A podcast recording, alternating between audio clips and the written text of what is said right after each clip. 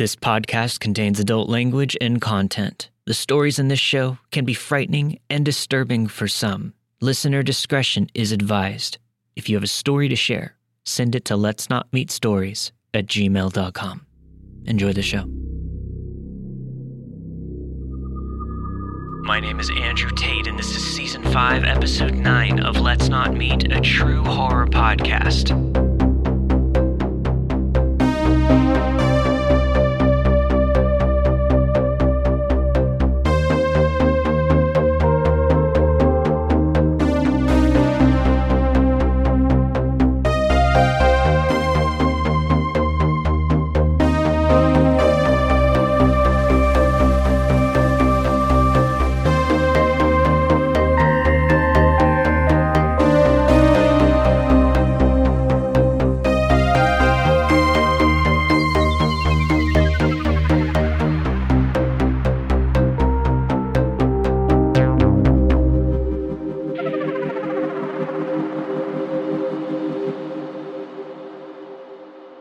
Had just transferred schools and had took a new position at a high school as a librarian.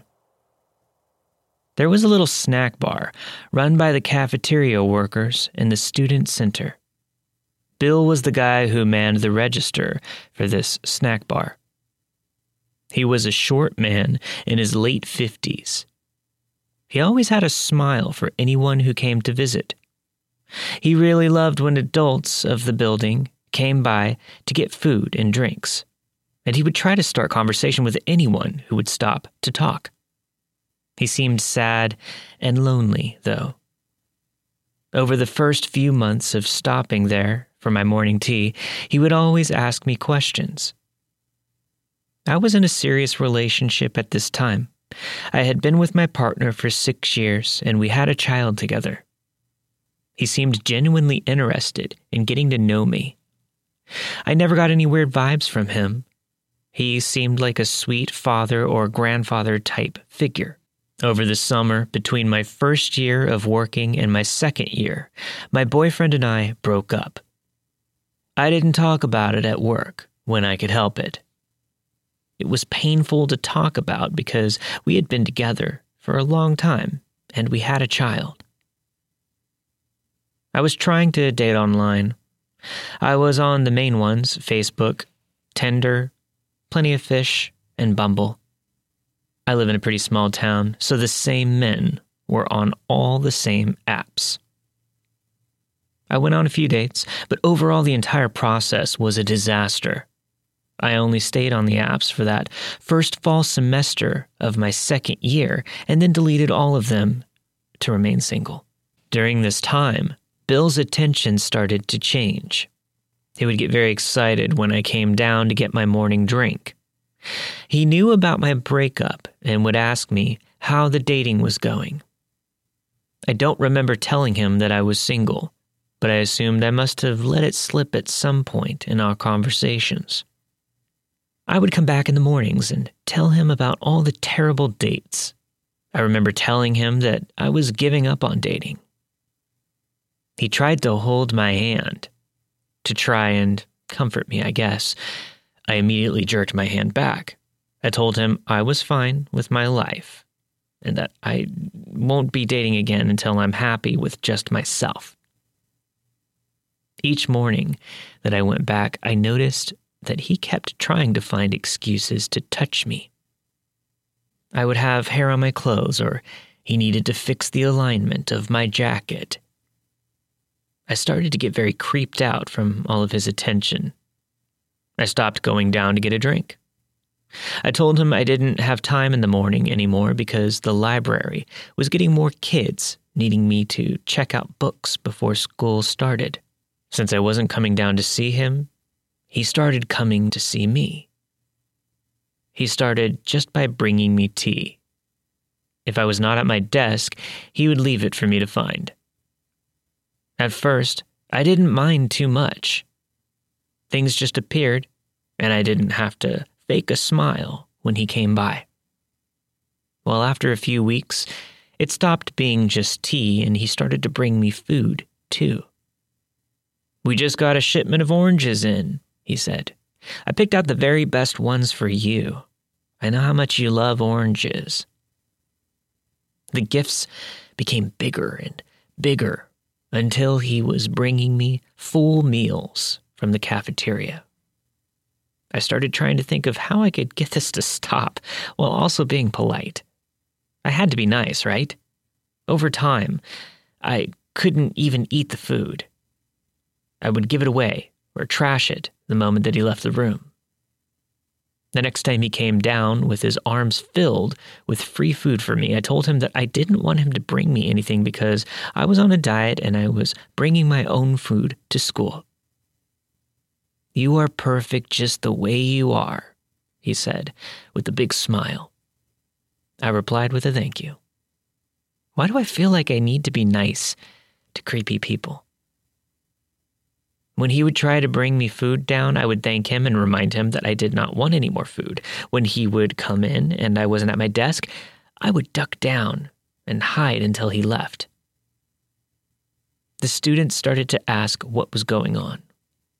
I'm a full grown woman, the person in charge of these students, and I'm hiding on the floor behind a stack of books to avoid talking to him.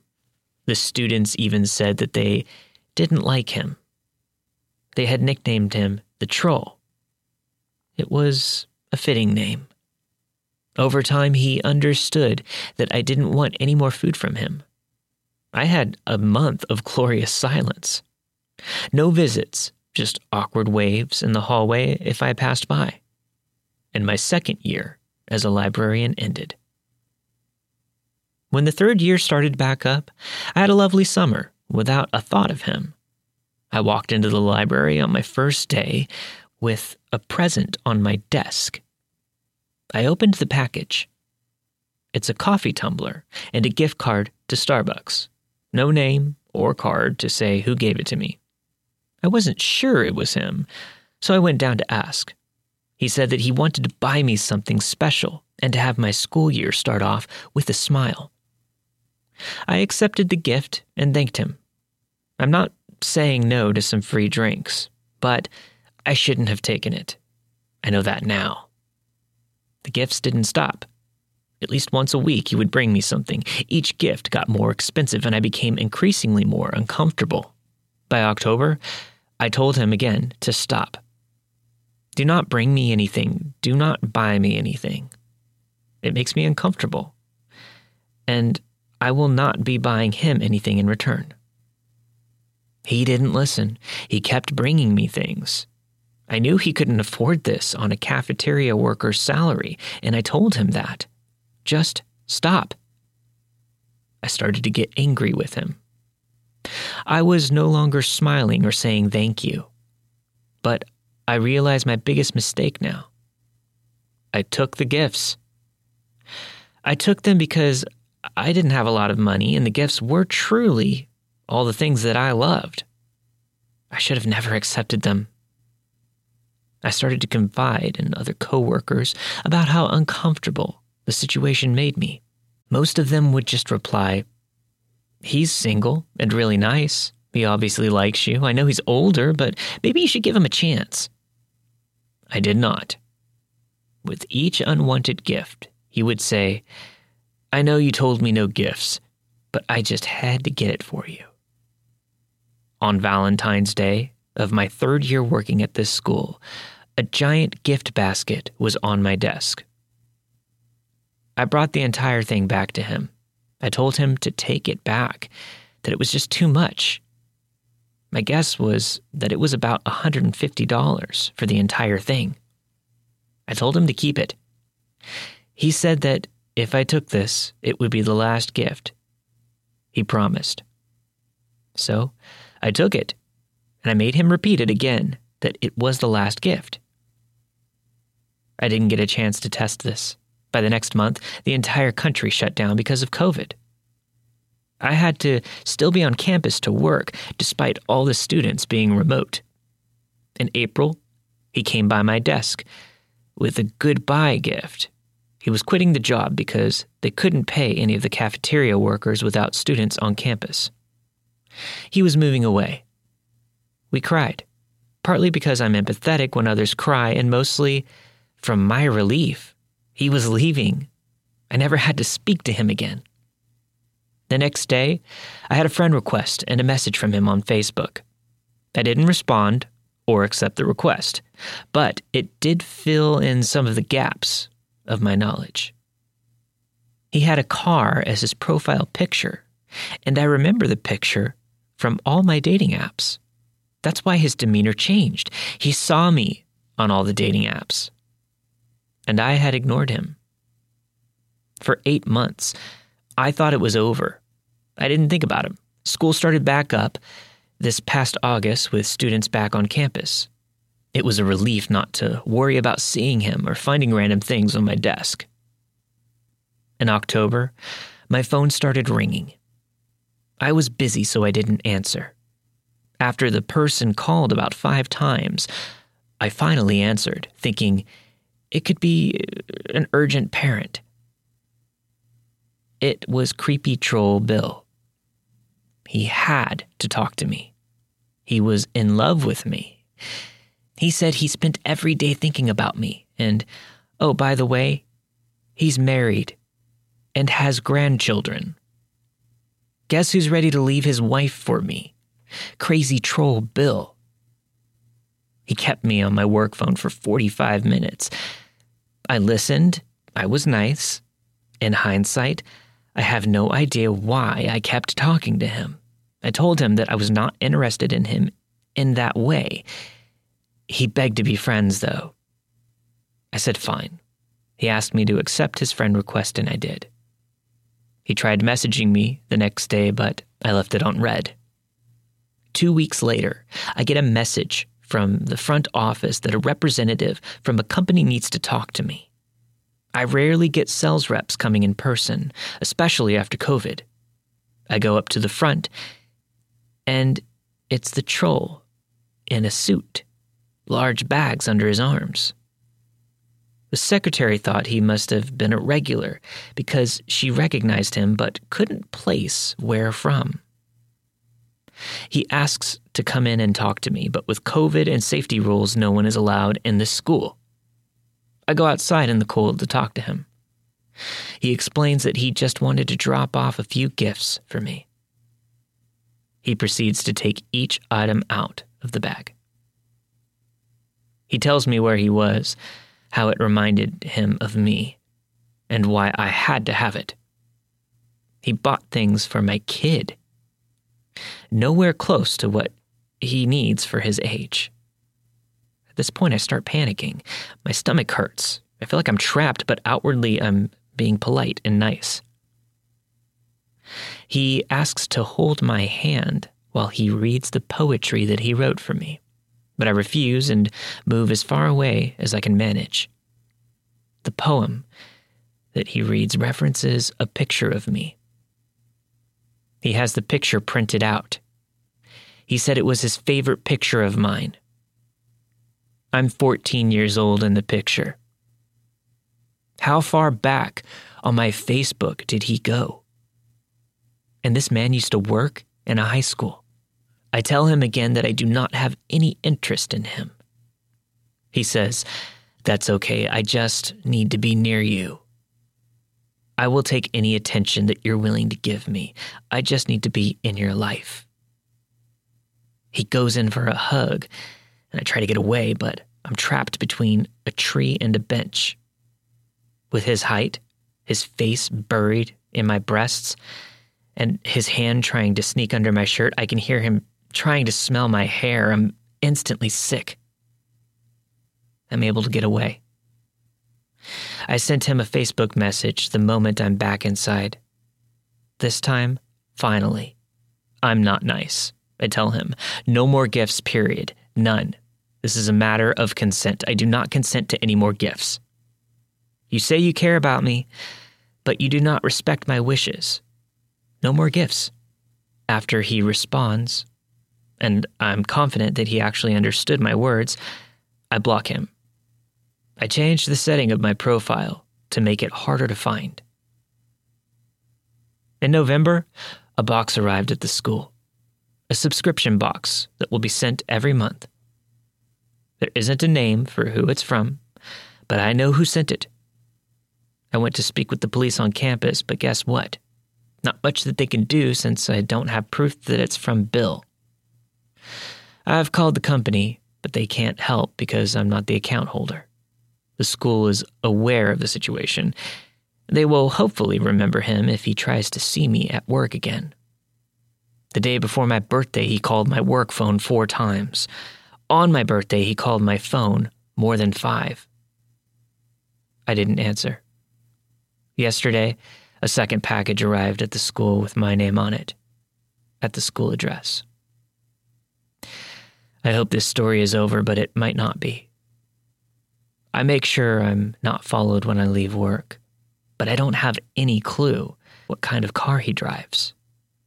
I have a special way that I drive home now, where everything is single lanes, hopefully making it easy to see if I'm followed. I always check the caller ID before I answer my work phone. I'm afraid of anyone who expresses any interest in me now because crushes are not cute anymore. I wait for things to be delivered to campus. I live in a constant state of panic because what if he meant it? What if he has to be a part of my life, whether I like it or not? So, to Bill a creepy cafeteria troll, let's not meet again.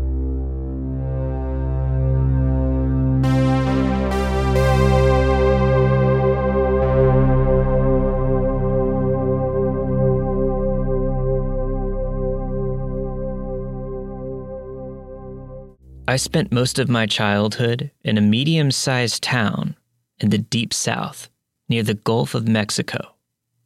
It wasn't the typical everybody knows everybody town, but small enough that we personally knew the more prominent residents, including a wealthy family that had been there since the town was founded. We moved around a bit while there, but one house we rented in particular was my favorite I've ever lived in. It was a single story home with a large, fenced in backyard in an upper middle class neighborhood with mature dogwood trees and beautiful azaleas.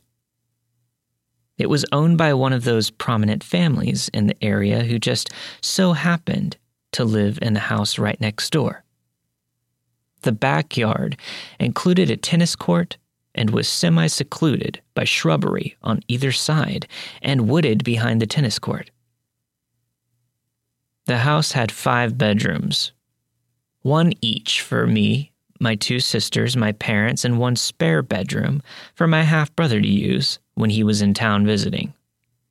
My older sister, Denise's bedroom, was in the front of the house, with a wall of windows facing the street. Next to her room was the bathroom that she shared with my other sister, Amy, whose room was on the other side of the bathroom. Amy's room also had a lot of windows that faced the narrow side yard, separating our house from the neighbors. Down the hall was a spare room currently occupied by my older half brother Jeff, who rarely left his room and barely interacted with us. My room sat in the far back corner of the house, facing the backyard, also with a lot of windows on both exterior walls. I loved that room. It was large and cozy, with a walk in closet, something I wouldn't fully come to appreciate until I was an adult. I was a bit of a loner, a shy child, often spending time either in my room or in my backyard by myself. This house had what we would now call an open floor plan. The dining room led into the den, which led into the kitchen area. Attached off of the kitchen was a playroom that one of the previous owners converted from a three car garage. All of these rooms were lined with windows, all looking into the backyard. There were doors leading into the backyard from the den and the playroom, though we rarely used the one in the den as it usually was too swollen to open, as we lived in a pretty humid part of the country. My father worked long hours at a factory over an hour away from our house, so there were plenty of nights when he didn't get home until long after I was in bed. This particular night was one of those nights. I was around nine years old. and it must have been summer because I was up late in my room on my bed putting together a small puzzle. I had turned on a small lamp on my nightstand that gave out a decent amount of illumination. There were five good sized windows in my room, three on one wall, two on the other, all with the old retractable style shades, the type that you could pull down in a specific length and it would stay in place, or slightly tug on it and it would cause the entire thing to retract all the way open. One of the shades was broken. We typically left that small opening because that particular window faced the same narrow side yard that bordered the wealthy family's yard next door, so no one could just stroll by the window and see through the crack. My mom had been watching TV in the den, my siblings in their respective rooms, so the house was pretty quiet. All of a sudden, I hear my mom screaming at someone outside. What are you doing here? Who are you? I ran from my room to the den and through the open back door. Stopping outside, I could see Jeff, my half brother, standing on the back porch, holding an aluminum baseball bat and looking toward the side yard. I followed his gaze to see my mom in her pajamas, holding a small stick uh, that I had whittled to a point the day before, screaming at someone that I couldn't see. I heard a rustling of bushes and branches as the person ran through the shrubbery and trees surrounding our backyard. My mom ran past me to the kitchen to call the police. All the while, my large and very capable half brother stood frozen on the back porch. She got all of us into the den as we waited for the police to arrive. When they did, my mom told them Amy my sister, came running into the den, breathless and hysterical, saying she saw someone walk by her window several times, stopping once or twice at one of them. She said it looked like they tried to peer around her curtains, cupping their hands around their face to see in. Not being someone to fuck around, my mom got up and grabbed the closest weapon that she could find, my wimpy, whittled stick, and ran outside. Keep in mind, my mom grew up in the deep south her whole life, poor and tough, and has always been fiercely protective of her cubs. In the hands of anyone else, the little twig would have done zero damage to anyone. But in the hands of an angry, frightened mother who is protecting her kids, I'm sure she could have gutted someone. She ran to the narrow side of the yard and saw him. She said it looked like an adult male in khakis and a red shirt with very blonde, short hair, and he was crouching down, looking into my window through the small area not covered by my window shade. She stood there for a fraction of a second before screaming at him. That's when I heard her and ran from my room. She said that the man stood up slowly and looked over for what she felt like was forever. He then started to run towards her, only to take a sharp turn to what turned out to be a collapsed part of the chain link barrier around our backyard. We had no idea the fence was collapsed because it was covered by honeysuckle and vines. The police looked around, shining flashlights, and put out an alert that there was a peeping Tom in the neighborhood. My mom filed a police report and suggested off the record that the guy was part of the family that owned the house, the same family that lived next door. But there was no evidence, and the side yard was poorly lit, so she couldn't say she was positive. And they were a wealthy, prominent, well known family in the town who were very liked and had a lot of influence. When the police left, we all gathered in the den and tried to get some sleep, but no one could. We tried watching TV, but no one could take their eyes from the backyard searching for this guy. My father came home very late that night, and my mom told him everything, including her suspicions about the neighbors. We told all our friends, who probably told their parents, etc. It was a few weeks later we got a notice from the homeowners that we would have to move out of the house, that they have a family member that wanted to move into it, so we would have to leave. No one said it, but we were all pretty sure we were being kicked out because either they had heard the stories about the suspicions of their peeping Tom son and they needed to get us out of the house next door lest my mom see him there and recognize, or they were mad about us spreading untrue rumors about him. We moved to another house about 10 minutes away, and I made sure all of our curtains covered all of the windows. I've thought about this often over the years, and here are things that still frighten me. We had been living in that house for a few years, a family with three young daughters and an occasional absent father. All the while, a potentially dangerous peeping Tom lived next door. Whoever it was walked around our house at least twice, peering in the windows as he passed them.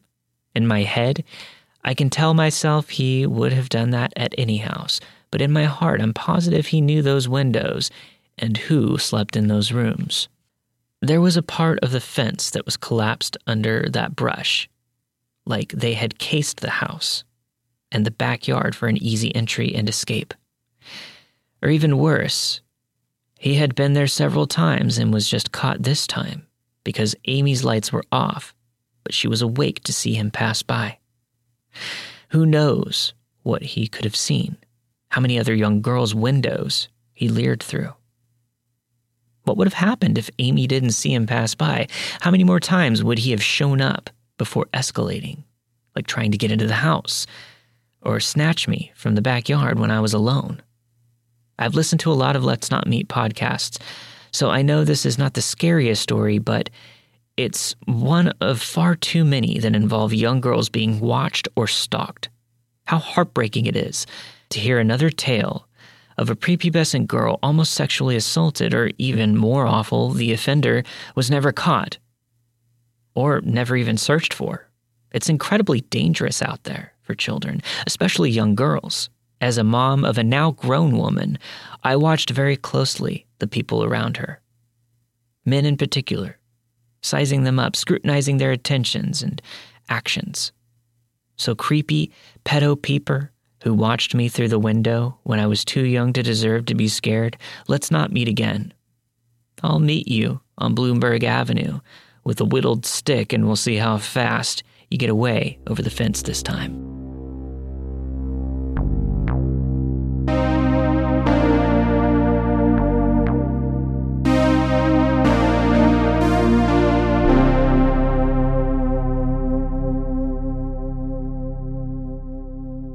Have been debating submitting this for some time now, but recently you said that families listen to this with their kids during one of your episodes to help educate them. That hit home for me. I hope my story will help someone somewhere. I grew up in a rural community in eastern Canada. And I want to tell you a little bit about my neighborhood for context. My house was located on a hill, up a long driveway surrounded by trees. You could only see the roof of my house from the road. My grandparents lived two houses down on the opposite side of the street that opened into a rocky beach. But all of the homes were sheltered and separated by patches of forest. My best friend at the time, who I'll call Bert, lived about six to seven houses down the street in the opposite direction, around two curves in the road.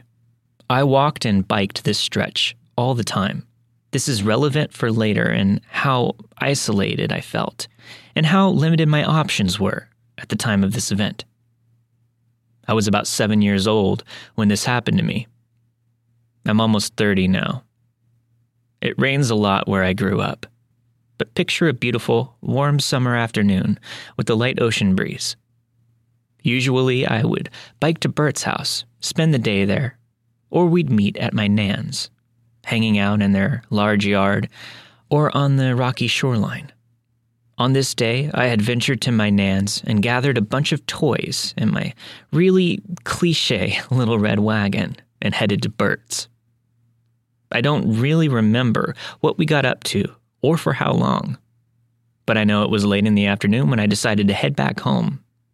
I knew I had to drop the wagon off at my Nan's and then get home for dinner so I headed out with my wagon towards home. Shortly after I left, a vehicle pulled up behind me, and the driver stopped the car next to me to talk. That was not uncommon. People came down through our community for drives on nice days and asked for directions. I remember the vehicle pretty clearly. It was a brown station wagon, one of those older ones with the wood paneling on the sides. The driver was a man in a t shirt, and there was a younger woman in the passenger seat. The man did most of the talking.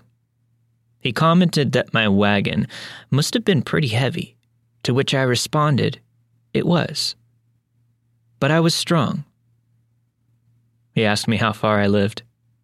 I remembered this because alarm bells started ringing in my little seven year old brain. And it just got worse from there. I said I didn't live too far and that my Nan was waiting. He then offered to give me a ride home, to which I said no thanks and repeated that I didn't live far. He offered again. I declined. This time, I went further as to say that I couldn't just leave my wagon. At first, he told me it would be okay to leave the wagon, that he would come back for it. I refused. So then he offered to put it in the back of his station wagon. At this point, alarm bells just got louder. The woman chimed in and repeated that it was no trouble, that they would put the wagon in the back and give me a lift home. I don't remember much about her, but she didn't look at me when she said this. The bells started screaming. This part is scarily clear to me. I again responded that I didn't live far, just around the bend, but knew I was running out of things to say. I was worried that I was also running out of time. Remember my neighborhood setup? At this point, thankfully, I'm standing about 200 meters from a house that I know. A family that went to our church with two girls just a bit older than me. I can't see my house from here. It's just beyond the curve of the road. And there are a lot of uninhabited woods from here to there. I also noticed that there's no car in this family's driveway. I literally remember calculating. I felt that I could make it to the door, but I was very worried they weren't actually home. Then what would I do? There was another house about 500 meters on the opposite side of the street. But their house was farther from the road, and I didn't know them very well.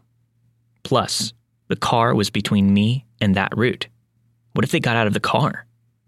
I didn't feel like I could make it to my friends, as it was about 500 meters behind me and up a small hill. They had a long driveway through the woods as well. Could he sense me thinking all of these things, though? I could feel the adrenaline, and I realized that I would have to ditch my precious wagon. He then said, Okay, well, we could really give you a lift. It's no problem. I declined again, as all these options are going over in my mind, and he said, Okay, have a nice day, and drove away. The walk home seemed to take forever. I was afraid that they would be up ahead, away from the houses, as there were large stretches of woods on both sides, isolated from any house, and they would just grab me, where no one would see or hear me. But they were gone. I left my wagon at the bottom of the driveway and ran up and told my mom. I don't remember much after that. When I asked my mom about it, she doesn't like to, but she remembers it. She reported it to the police, who came and took a statement, but I honestly don't remember that part. I realize I'm very fortunate, and that thought still crosses my mind from time to time. There was no one else around. There were two of them and one of me. My parents and I didn't have a definite time to be home. Just a vague sense of being home for dinner. I'm very, very lucky. I don't know why they didn't just snatch me. Maybe they were just being nice. But when I listen to my mom talk about it, I know how upset she gets. And that reportedly other children in the surrounding areas reported similar interactions. No one had seen that vehicle before or since. This is a small community. Everyone knows everyone. But regardless, I am glad that it didn't escalate, or I might not be around to tell this story. To the young couple offering a seven year old a ride, I don't know what your intentions were, though I feel they were likely despicable. Let's never meet again.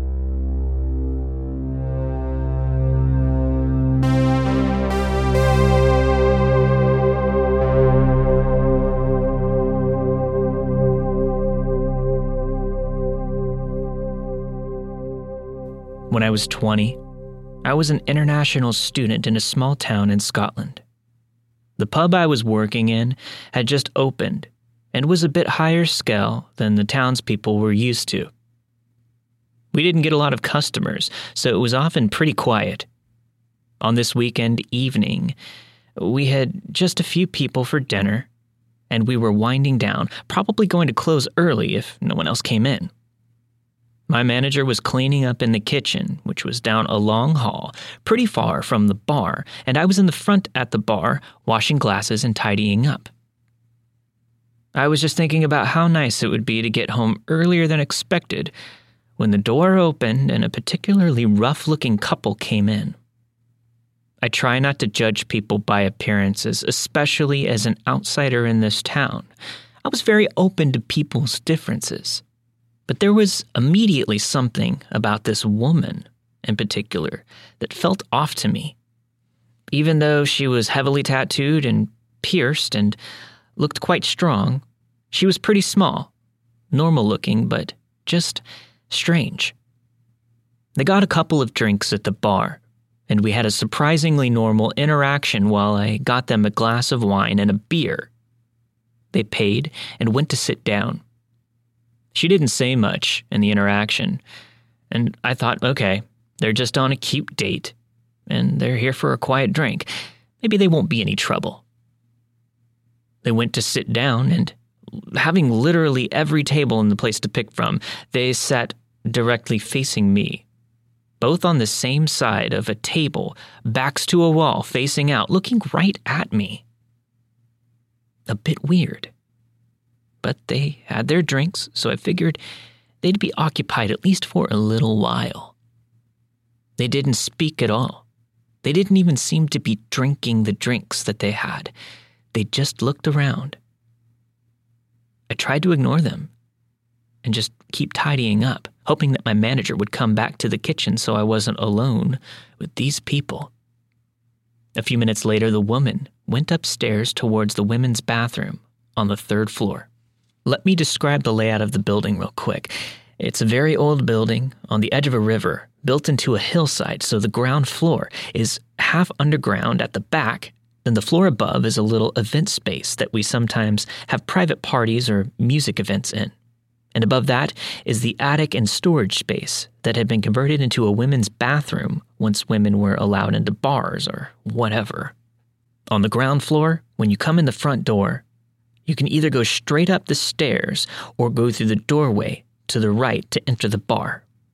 If you're standing behind the bar, you're facing the entrance. But if you're standing at the bar as a patron, you have your back to the door.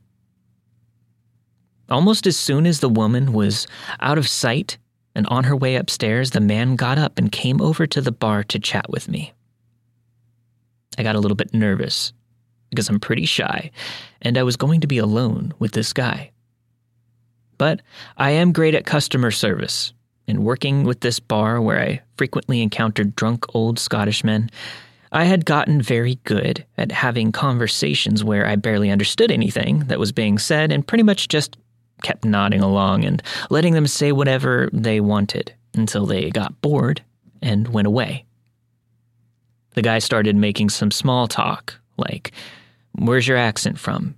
What are you doing in town? Etc. Pretty standard stuff that I was used to as a foreigner in a small town. It was going on like this for quite a while, and I was wondering where his girlfriend had gotten to. I think he saw me sort of glazing over and looking around, wondering where his girlfriend was and where my manager was. His tone started changing. He started asking me if I believed in God, heaven, and hell. I guess it was a bad idea to try and laugh it off, saying no, when he asked me with a hiss, in his thick Scottish accent, if I had ever met the devil. His eyes narrowed, and out of nowhere, he produced a pocket knife, hissing again. Well, now you have. At this exact moment, our one regular customer, Fred, walked into the bar. He walked right up to the guy and knocked the knife out of his hand. Fred was the local martial arts instructor. And sometimes when I tell this story, I say that he judo chopped him, but to be honest, I can't really remember what he did. I just know that he had knocked it out of his hand. Fred overpowered him easily, and he dragged him out the door shouting and chased the guy off. My manager came out to the kitchen. Upon hearing the commotion, and Fred explained that he could see what was going on through the window before he came in. We locked the door, and my manager poured Fred a drink, telling me to take a break and relax. I really had to pee, so I went upstairs quickly, ducking into the first stall and relieving myself, finally breathing a sigh of relief while coming down from that crazy adrenaline rush. Then I heard a noise in the bathroom and realized the enormous dread that the woman had never come back downstairs and must still be up here. I had forgotten to mention her to the manager and Fred, so they had no idea she was here. Fuck. I decided to try and rush out of there while she was still in the stall and get back downstairs as quickly as possible. Unfortunately, when I opened the door, she was standing at the sinks in between me and the door. I guess I won't be washing my hands, I thought. She was staring right at me, and she started yelling. It wasn't a language that I understood, and the best I can describe it was something like tongues. She looked absolutely terrifying. I wasn't sure what to do. Remember, I said she was pretty small. Well, I'm pretty big. At the time, I probably weighed around 250 pounds, and this lady was maybe 120 pounds max. I quickly looked at her hands to make sure she wasn't holding a knife like her boyfriend was, and I decided to literally just push past her to get by. I said, Excuse me. I don't know why I said that.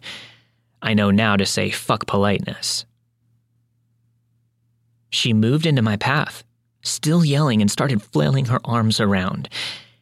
And I just swept her out of the way with my arm and booked it out of there. I'm not sure if she fell down or what happened, but she didn't come after me. I flew down the two flights of stairs and burst into the bar, finding the guys sitting quietly, and ran right past them, so they were between me and the door. I said, His girlfriend is still here. We all then saw her come downstairs and start trying to get out the door while yelling and muttering incomprehensible words. My manager shouted to her, It's locked. And she finally figured that out, unlocked it, and let herself out, while he ran to lock it again. We had a few drinks, and my manager called the police to file a report. It was a small town, and the guy would be pretty easy to find considering he had very recognizable face and neck tattoos. Fred walked me home that night, and I only worked for a few more daytime shifts at the pub without incident before the year ended and I left town. But those last few weeks in this tiny town, I was constantly looking over my shoulder in case I ran into those two again. I didn't, and over 10 years have passed. But I'd just like to say to anyone who thinks they might be the devil and their crazy girlfriends, let's not meet.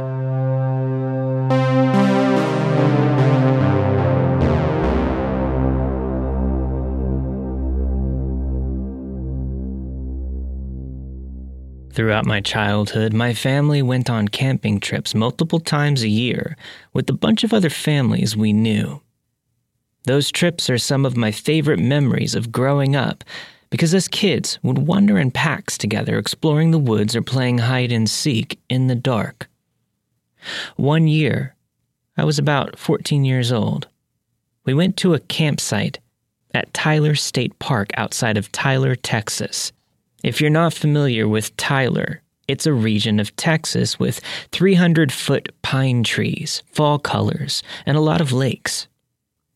The first evening we arrived at the park, I started feeling antsy and wanted to go for a walk.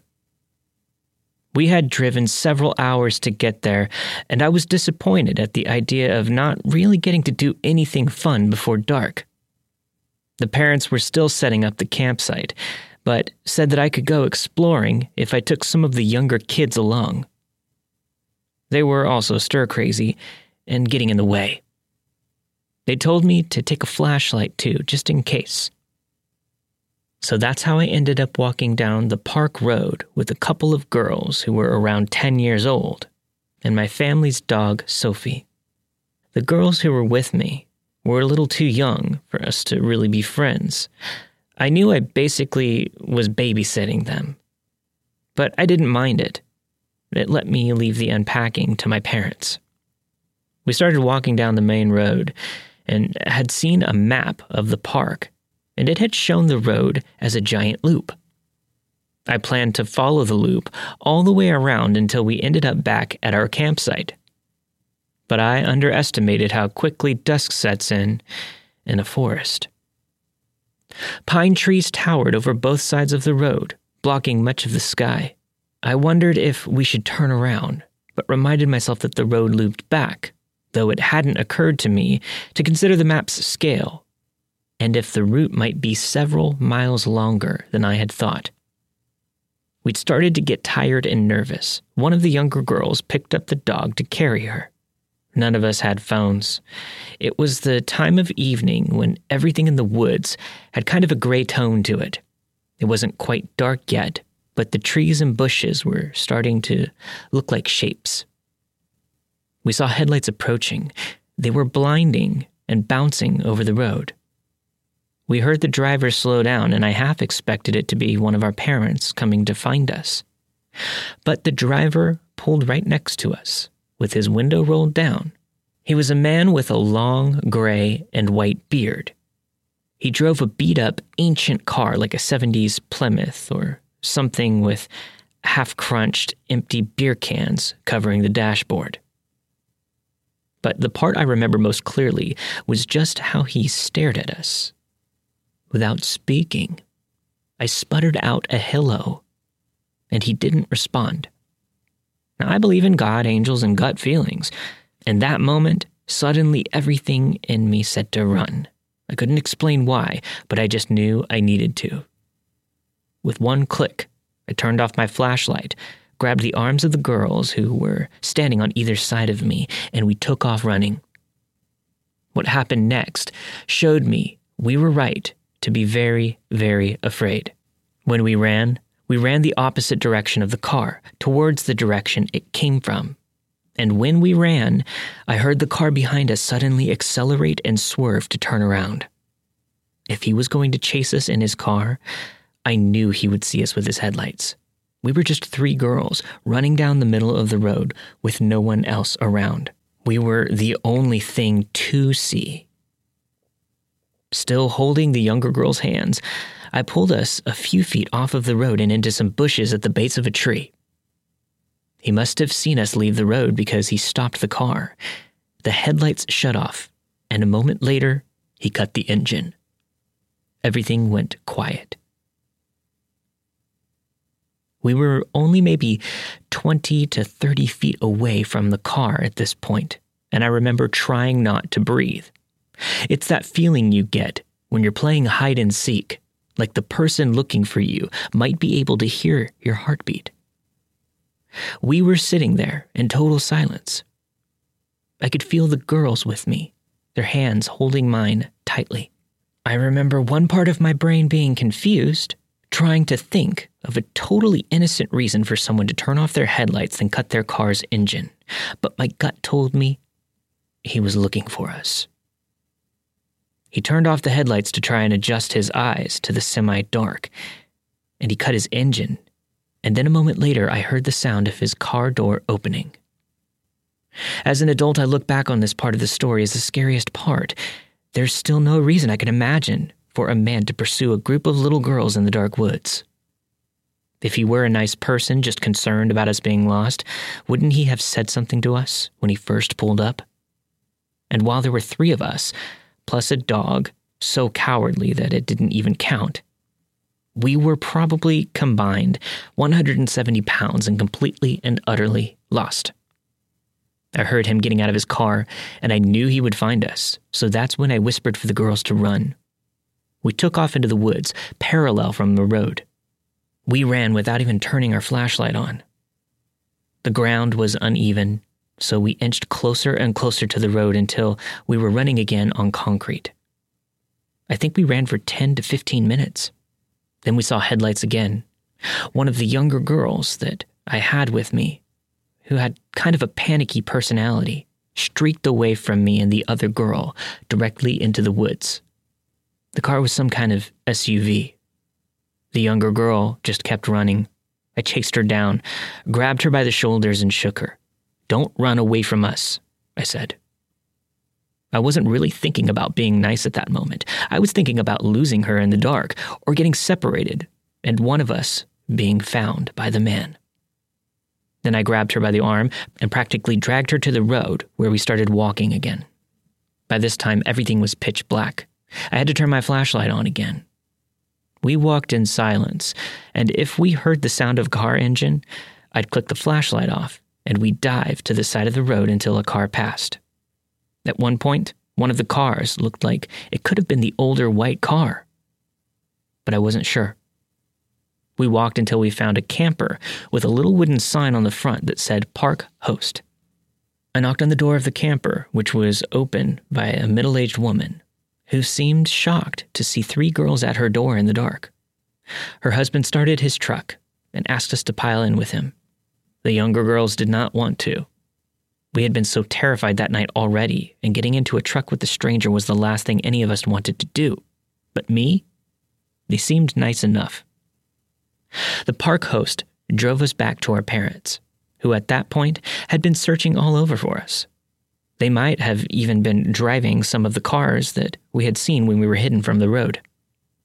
When I told my parents what happened, they were unsure at first if we overreacted to just meeting a stranger. But then, when they learned that he had cut his headlights and turned off his car engine, they became pretty freaked out as well. I remember my little brother was hanging around me all night, and I asked him why he was following me. He pulled out his pocket knife and said he just wanted to make sure I was protected. The next day, we went down to a swimming area at the park. My heart stopped when I saw a man sitting next to the water, watching all of the families swim. He had a white beard that went all the way down to his chest. I grabbed my dad's arm and I told him, That's the guy. I don't know what my dad did after that, but it's hard for me to imagine my dad not having words with the man. All I know is that my dad disappeared after that for an hour or so before coming back and saying, You don't need to worry about that guy. I followed him until he left the park. Just the same, I looked over my shoulder for the rest of that trip. Man in the old white car, let's not meet.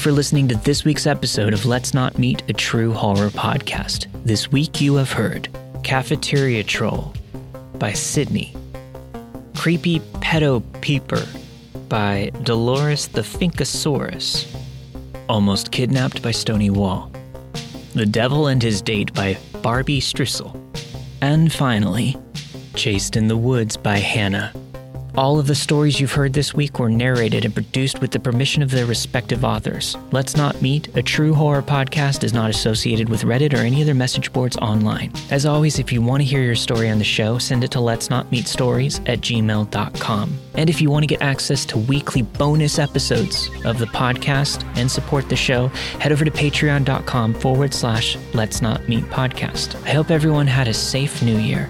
And here's to a better 2021. Thanks for all your support. I'll see you all next week for a brand new episode of Let's Not Meet, a true horror podcast. See you then.